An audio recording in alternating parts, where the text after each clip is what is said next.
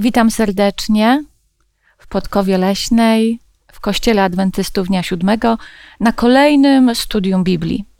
W tym sezonie będziemy studiować temat wiecznego Bożego Przymierza. Zapraszam.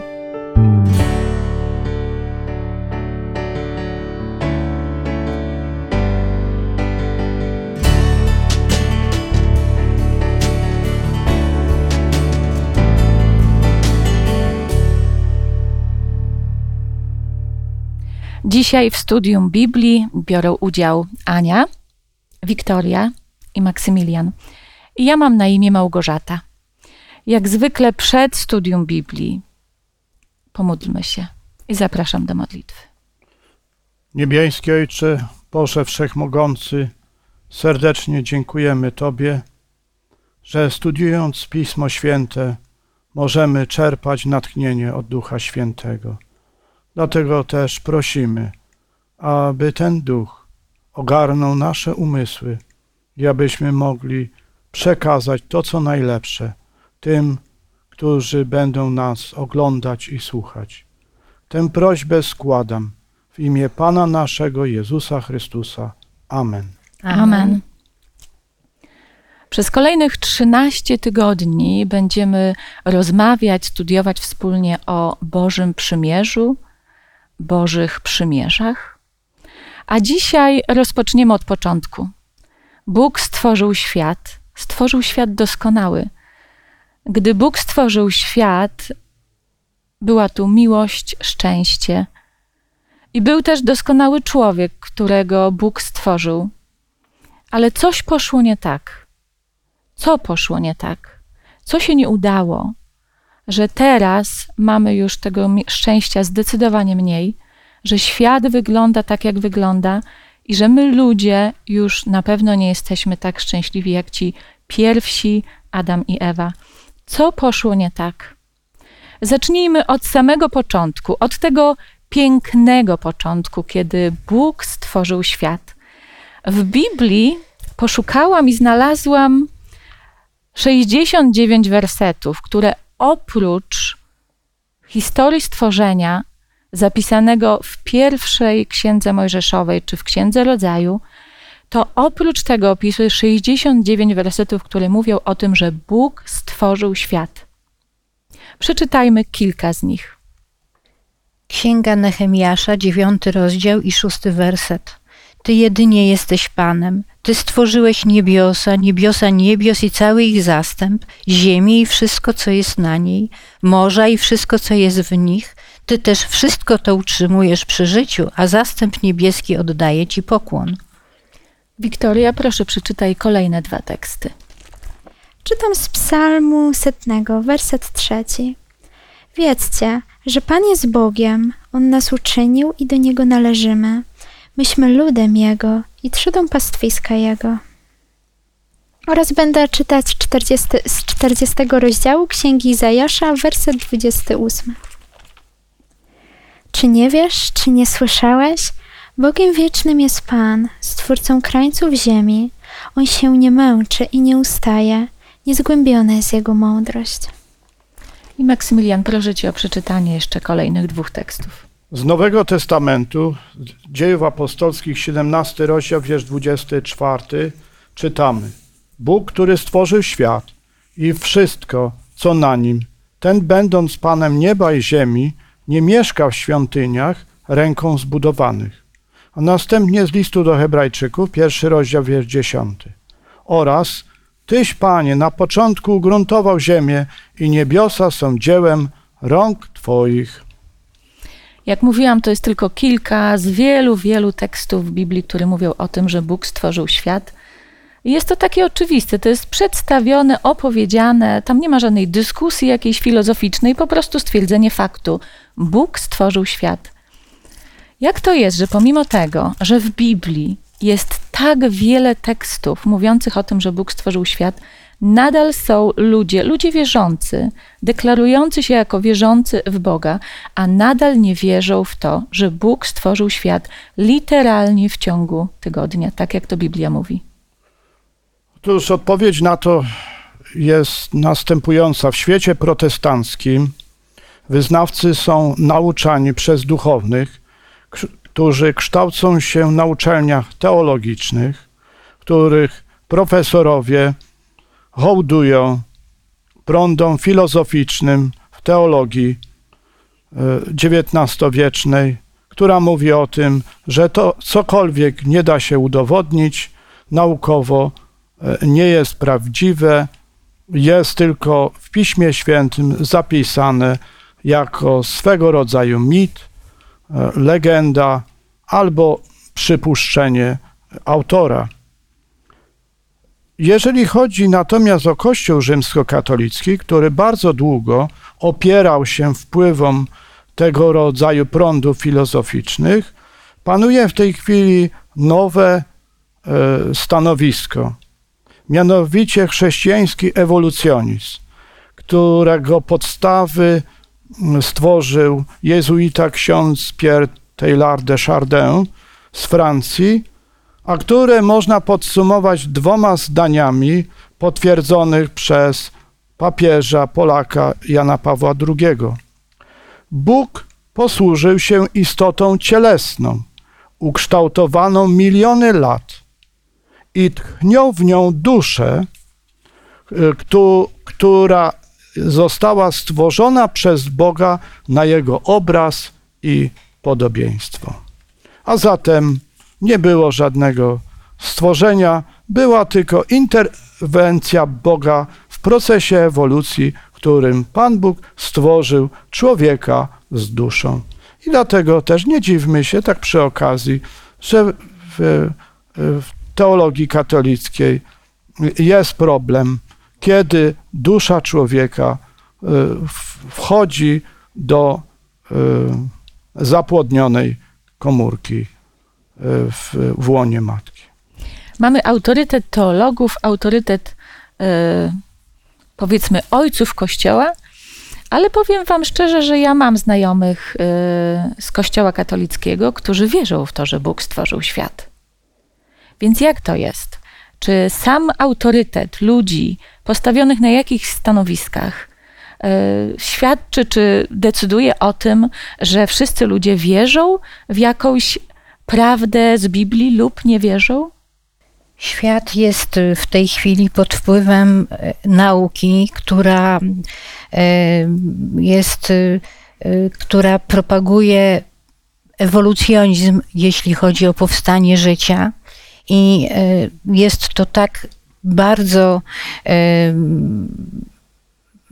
intensywnie wbijane w głowy ludziom w szkole średniej, podstawowej, że oni to traktują bardzo często jak, jako pewnik, jako coś, coś, czego się nie da absolutnie podważyć.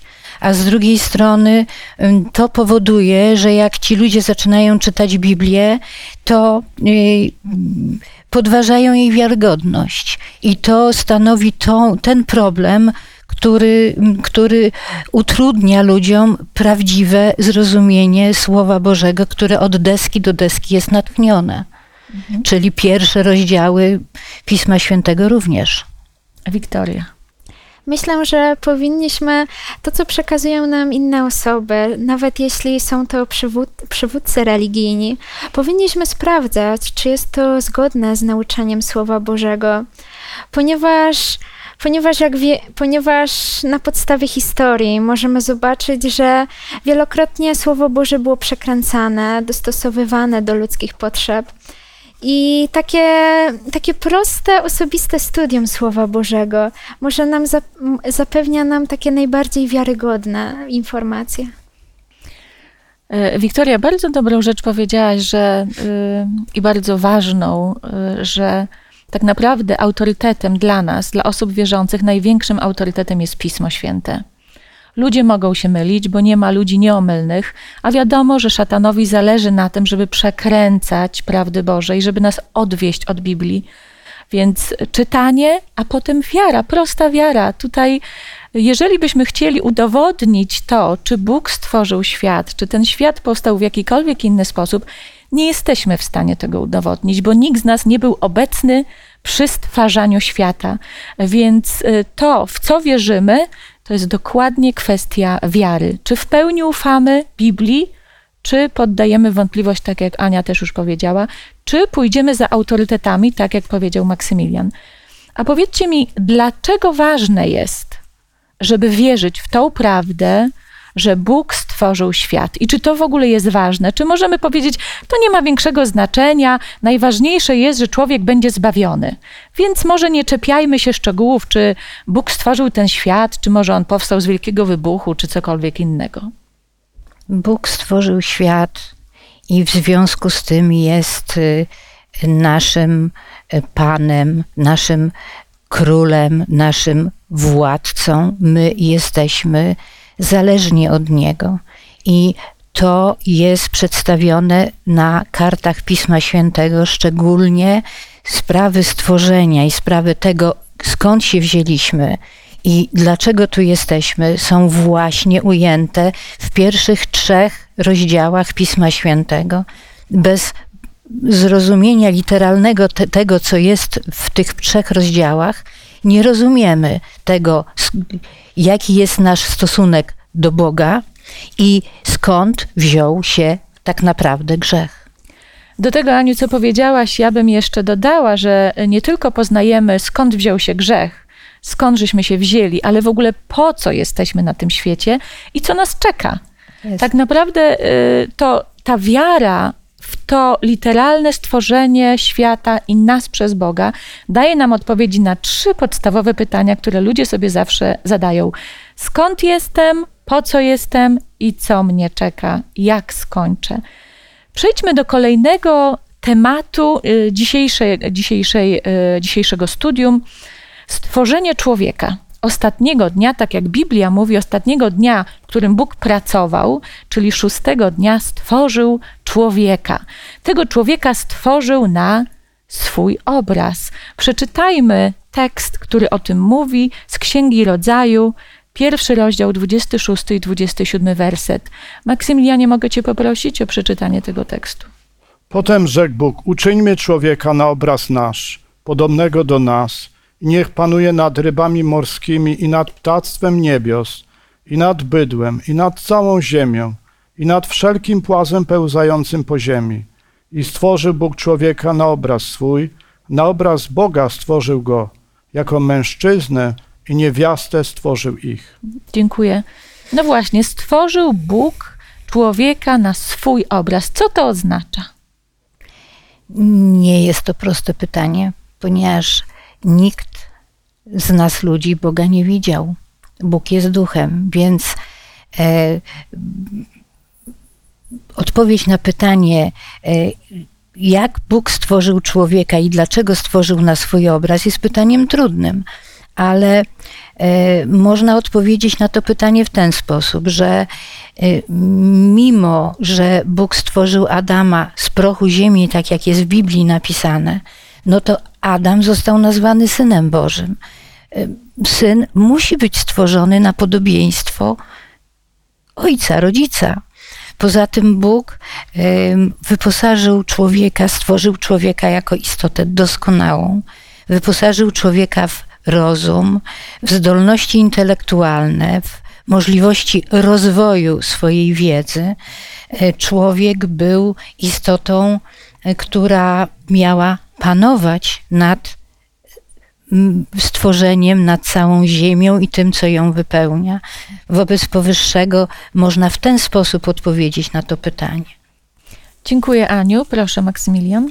Otóż problem obrazu Boga, czyli powszechnego w teologii dyskutowanego imago Dei, y, jest y, złożony, szeroki, ale możemy go w trzech jakby tezach, trzech zdaniach ująć. Po pierwsze, człowiek jest reprezentantem, współpracownikiem, zastępcą i dyrektorem na włościach na ziemi, któremu przez, przekazał Pan Bóg, aby tą ziemią zarządzał i tym, co na tej ziemi jest. I to o tym mówi mm, Księga Rodzaju.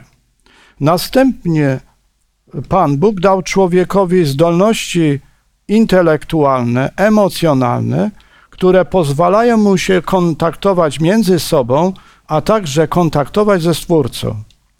zwierzętom takich zdolności nie dał.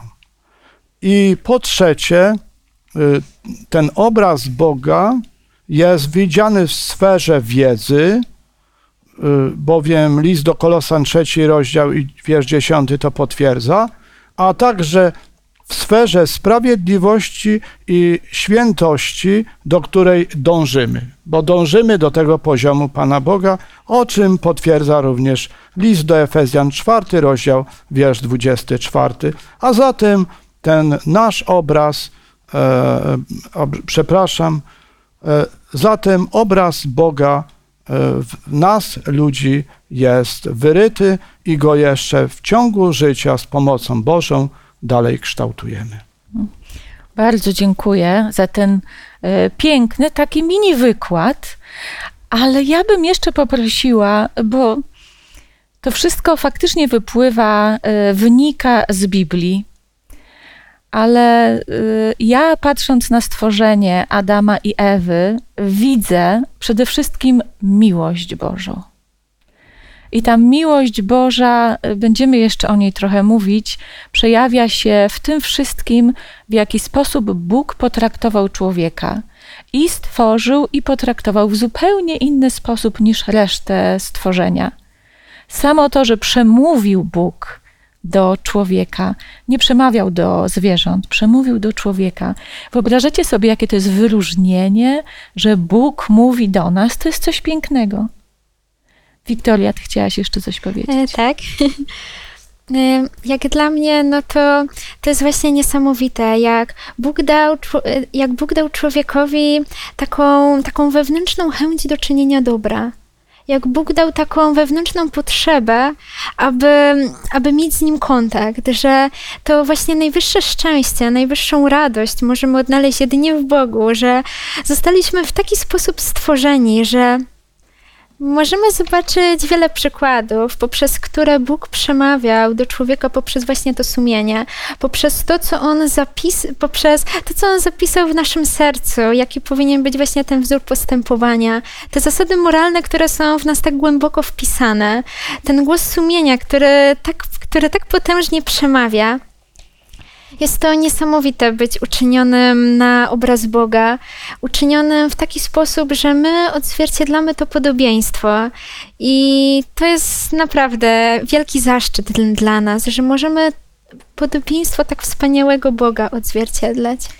Y, Wiktoria, pięknie to powiedziałaś. Amen. I powiem Wam szczerze, że zdecydowanie y, o wiele bardziej wolę ten, tą wersję wydarzeń, że Bóg stworzył człowieka na swój obraz, niż że pochodzę od małpy.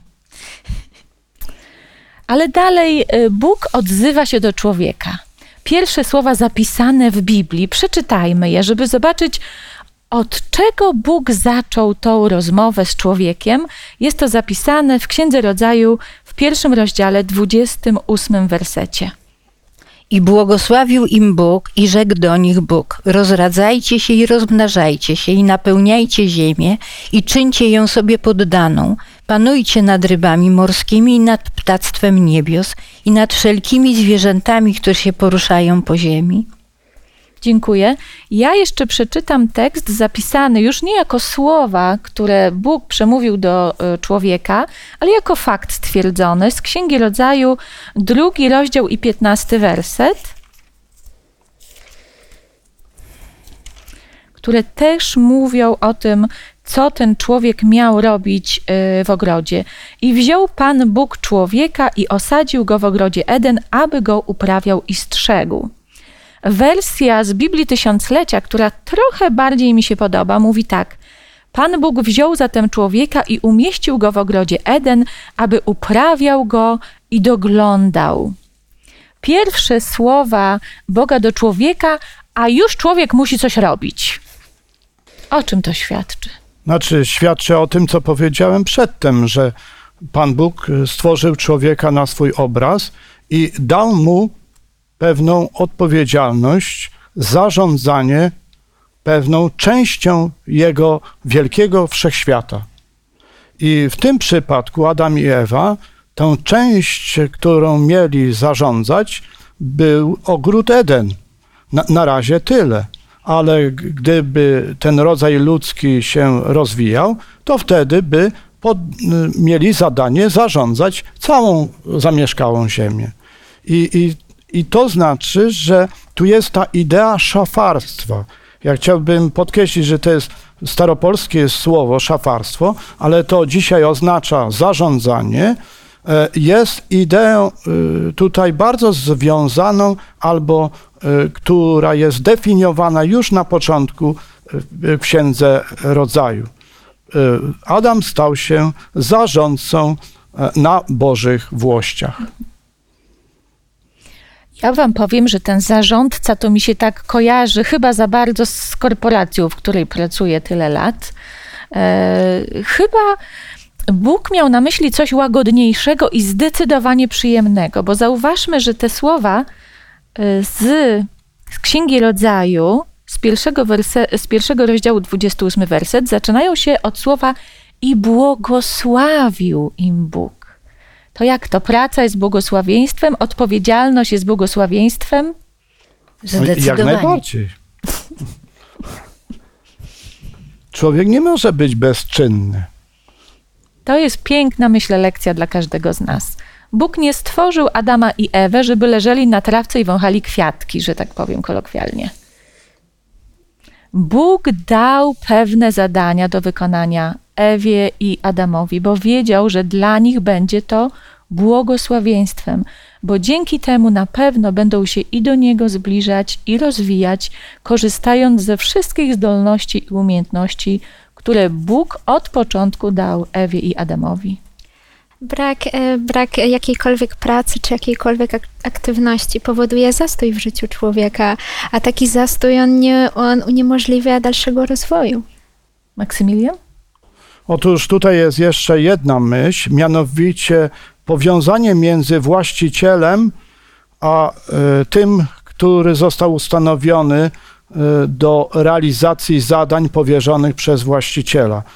I y, tu dam taki przykład, że y, można być y, właścicielem ziemi, ale powierzyć uprawianie tej ziemi przez inną osobę, innego rolnika. I właściciel oczekuje, że ten inny rolnik będzie tą ziemię również właściwie uprawiał i korzystał z pożytków z tej ziemi w sposób taki, że gdy uzna, że e, chciałby już e, od tego rolnika odebrać tę ziemię, żeby ona nie była wyjałowiona i zniszczona. Szczęśliwie tym właścicielem w, w przypadku Adama jest Bóg. Bóg, który jest miłością. Bóg, który stworzył człowieka do, te, do relacji z nim i do relacji pełnej miłości. Wobec tego człowiek został wyposażony w takie możliwości, które które powodowały, że praca, jaką miał wykonać, była lekka i łatwa dla człowieka, a e, pewna niewielka trudność była związana z tym, że człowiek miał wzrastać, miał się uczyć, miał poznawać. Zresztą w dalszych fragmentach drugiego rozdziału jest napisane, że człowiek nazwał wszystkie zwierzęta. A co to znaczy nazwał wszystkie zwierzęta? To znaczy musiał wpierw je poznać bo w Biblii nazwa, imię to jest charakter, więc człowiek zanim nazwał te zwierzęta, to je poznał, poznał ich zwyczaje, ich, ich cechy właściwe i dopiero wtedy je nazwał. To jest piękne, cudowne działanie Boga, które buduje człowieka i podnosi na coraz wyższy poziom. Chciałbym dodać jeszcze jedno zdanie, które będzie potrzebne do rozważenia problemu, jaki zaistniał w raju. Mianowicie Pan Bóg daje również pewne prawa. To nie jest tak, że y, w, w Bożych y, działaniach jest jakiś chaos, jest jakaś przypadkowość. Wszystko odbywa się zgodnie z precyzyjnym planem. I w tym planie było również prawo własności. I prawo własności zostało po raz pierwszy zastosowane w ogrodzie Eden. No tak, jeżeli chodzi o problem, który Maksymilian, y, o którym wspomniałeś, to faktycznie ten problem za chwilę się pojawi. Ale zanim pojawi się problem, to przeczytajmy o tym też prawie, którym Bóg bardzo wyraźnie człowiekowi powiedział. Pierwsze prawo, przynajmniej ja to tak odczytuję, że takie pierwsze prawo nadane, pierwsze pewne zasady do przestrzegania przekazane człowiekowi, zapisane w Księdze Rodzaju w drugim rozdziale, 16 i 17 werset. Aniu, czy mogę Cię prosić o przeczytanie?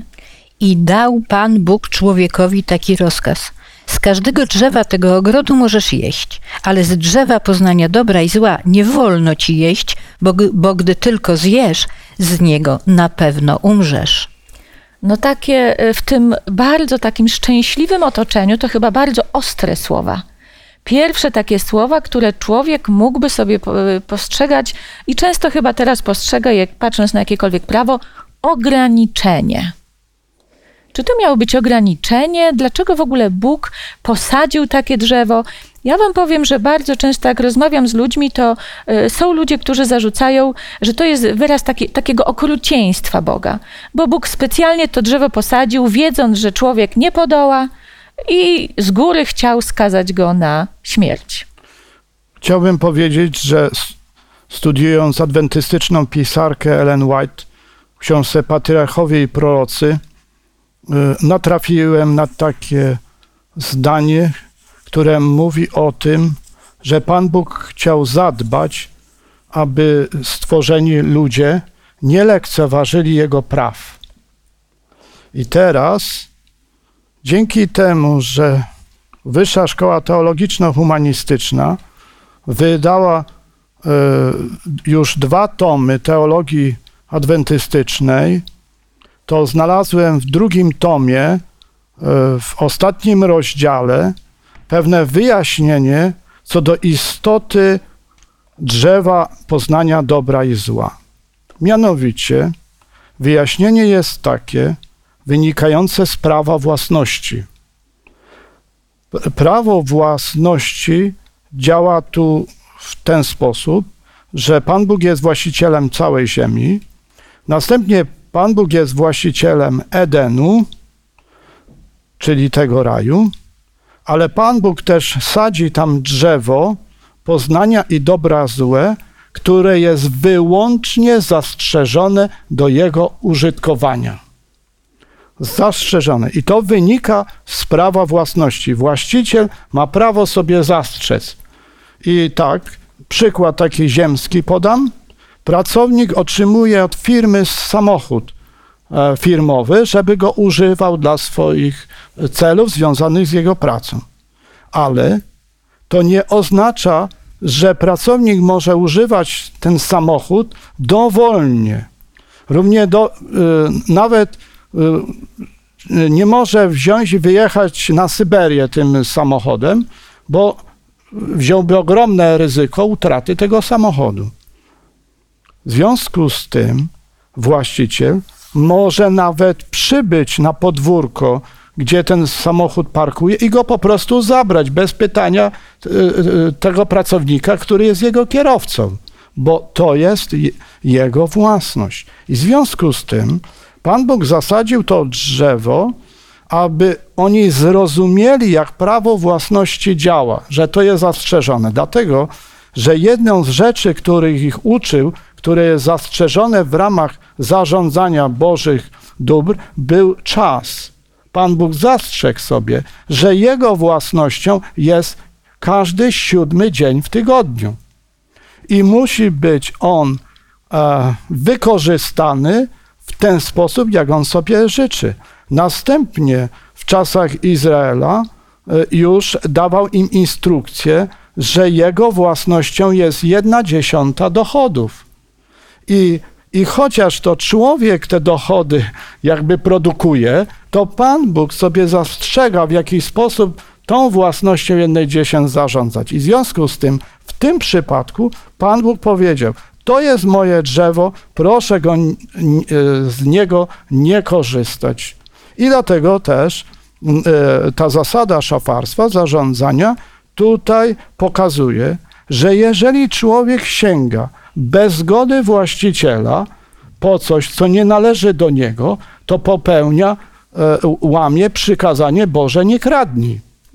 W związku z tym e, Ewa, biorąc to ja, e, ten owoc, bo to nie było jabłko, tylko ten owoc od tego węża, de facto współuczestniczyła w kradzieży Bożej własności. No i w ten sposób stało się to, co się stało. Dziękuję, Maksymilian. Czym to drzewo faktycznie stało się, tak jak już Maksymilian faktycznie powiedział, wąż przyszedł, skusił Ewę bardzo umiejętnie, stosując naprawdę najlepsze techniki wywierania wpływu. Ewa niestety poddała się wpływowi, a potem Adam wziął ten owoc od Ewy, zgrzeszyli. Czym w ogóle to drzewo się stało dla pierwszych ludzi i jakie to ma konsekwencje dla nas? Niestety stało się e, próbą zmierzenia temperatury. Otóż m- mamy termometr, mierzymy temperaturę, czy człowiek ma gorączkę, czy nie ma. No ja bym dodała i może wyjaśniła, jeżeli to nie jest do końca jasne, przynajmniej ja to tak rozumiem, że jest to ogromna próba wiary, zaufania i szacunku do Boga. Bo tak jak Maksymilian tutaj bardzo tak rozbudowanie powiedział o tym prawie własności, faktycznie Bóg stworzył świat i ten świat jest Boga. Bóg stworzył świat tak, jak uważał, że będzie najlepiej. Jest to na pewno najlepszy, był najlepszy świat. Bóg stworzył człowieka na swoje podobieństwo i wprowadza swoje zasady. Nie po to, żeby uśmiercić człowieka, ale żeby ten człowiek był szczęśliwy, bo Bóg kocha człowieka, czego dał wyraz na wiele sposobów, a chyba takim najbardziej dobitnym dowodem miłości Boga do człowieka jest ofiara Jezusa na krzyżu, po to, żeby każdy z nas mógł żyć. I dał to drzewo nie po to, żeby się nad ludźmi znęcać, ale żeby zaznaczyć swoją władzę, ale tą władzę napełnioną miłością, swoją wszechmoc, swoją boskość. On jest Bogiem. Nie można go traktować ani jako kumpla, ani y, go lekceważyć jako takiego bożka, którego raz się słucham, raz nie jak mi pasuje. To jest wielki, wszechmocny Bóg. I mi się wydaje, że właśnie tą wszechmoc, tą wielkość też Bóg pokazał, dając to drzewo, ale jest, jest jeszcze jedna rzecz, która o tym, znaczy drzewo jakby świadczy o tym. Bóg dał człowiekowi wybór. Czy ten wybór jest dobry i o czym świadczy to, że Bóg daje nam wybór? Jesteśmy stworzeni jako istoty wolne. My możemy wybierać i możemy wybierać między różnymi opcjami. Tutaj e, w ogrodzie Eden człowiek miał jedną opcję: skorzystać z tego z drzewa lub nie. E, Wybrał źle. Ale Pan Bóg, ponieważ wie na początku, co będzie na końcu, przewidział to i dalsza część lekcji będzie o tym mówiła, ale Pan Bóg, mimo tego, że wiedział, że człowiek nie podoła tej próbie, to jednak podjął to ryzyko dla dobra człowieka, dla dobra całego uniwersum właściwie. I to, I to, że człowiek zgrzeszył, upadł, no na szczęście nie, nie skończyło się końcem istnienia naszej Ziemi. Ja jeszcze tylko dodam, e, wczoraj dosłownie mój e, 15-letni syn powiedział mi coś takiego, że e, każdy nastolatek jest biedny, bo jest zniewolony przez rodziców i musi robić to, co rodzice każą, a jak już będzie dorosły, to w końcu wyjdzie z tego zniewolenia i będzie robił, co chciał. E, No, oczywiście trochę tak ze śmiechem, żartem nie miał jakiś bardzo wiele, e, znaczy e, nie, nie był jakiś bardzo zły na mnie, że coś każe robić, ale faktycznie nam się czasami wydaje, że ta wolność, jak możemy robić wszystko, co chcemy, to jest dobra. E, Bóg wie lepiej, co jest dla nas dobre i dał nam wolny, wolny wybór, żeby nas nie zniewolić, tak jak Tak rodzice czasem zniewalają dzieci, szczególnie nastolatków.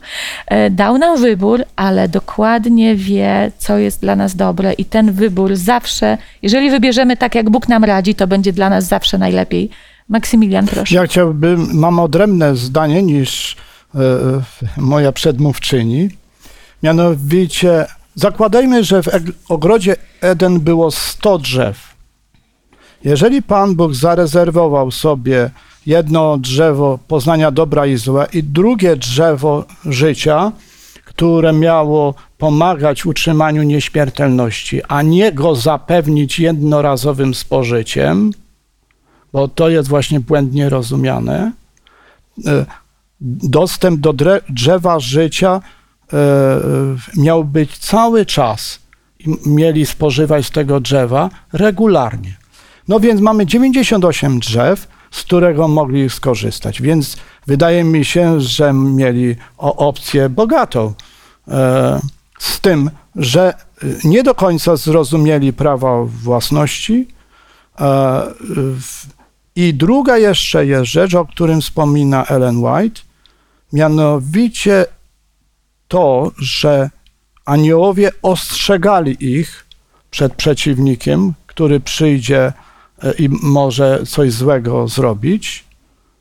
Więc byli uprzedzeni, że tutaj muszą być ostrożni. Dlatego też jedną z rad, jaką dano Adamowi i Ewie, była to, żeby się trzymali cały czas razem. Dlatego, że dwie osoby już jest trudniej zwieść. To, to, to na pewno i to też y, Salomon mądry y, pięknie napisał. Wiktoria, chciałaś jeszcze coś dodać? E, ważne jest to, że w zerwaniu tego owocu nie chodziło tylko o zerwanie tego owocu jako z samego takiego, tylko tutaj Ewa została skuszona możliwość, e, skuszona, skuszona tym, aby uzyskać większą mądrość można zobaczyć, że w kontekście, mm, w kontekście była kuszona, aby stać się tak jak Bóg. Aby, aby zyskać jakieś nowe możliwości poznawcze. E, Adam, do którego przyszła Ewa, on on, on miał perspektywę, że on mógł ją utracić, utracić osobę, która została stworzona razem z nim. Przecież w raju była doskonała miłość i ta perspektywa była naprawdę przerażająca, że żeby utracić kogoś, żeby utracić, żeby, żeby utracić Ewę. I jeśli wyobrazilibyśmy sobie świat, w którym ludzie są stworzeni, którym stw ludzie są stworzeni jak roboty, jak pewnego rodzaju maszyny, które są stworzone po to, aby wypełniać wolę tego, który jej stworzył, że nie mają żadnego wyboru, muszą, są e, zaprogramowani do czynienia dobra, są zaprogramowani do czynienia tego, co Bóg im, tego, co, są zaprogramowani przez Boga, to gdzie byłaby wtedy wolność tych ludzi? Gdzie byłaby wtedy dobrowolna miłość, dobroć? Przecież Bóg jest miłością, a jak wiadomo, miłości nie można wymusić. I właśnie dlatego to Bóg dał wolną wolę Adamowi i Ewie, aby mogli wybrać, czy chcą mu służyć, czy wybiorą zupełnie inną drogę. Dziękuję, Wiktoria. To są piękne słowa i myślę, że ważne dla każdego z nas. Każdemu z nas Bóg daje wybór, nie zmusza nas. On nie mówi, musisz mnie kochać, musisz mnie uznać. On daje wolny wybór. Niezwykle ważne jest to, żebyśmy wybrali dobrze. już kończąc to studium, e, przejdźmy do ostatniej myśli. Niestety człowiek zaliczył porażkę no nie znał tego, nie zdał tego egzaminu, nawet jeżeli ktoś by chciał powiedzieć, to jest egzamin, czy nie, nie przeszedł tej próby, e, albo mówiąc prosto, nie był posłuszny Bogu, nie zaufał Bogu, zbuntował się, okazał nieposłuszeństwo, okazał brak szacunku, e, i niestety skończyło się jak skończyło. Konsekwencje miały być tragiczne, śmierć, tak jak Bóg powiedział.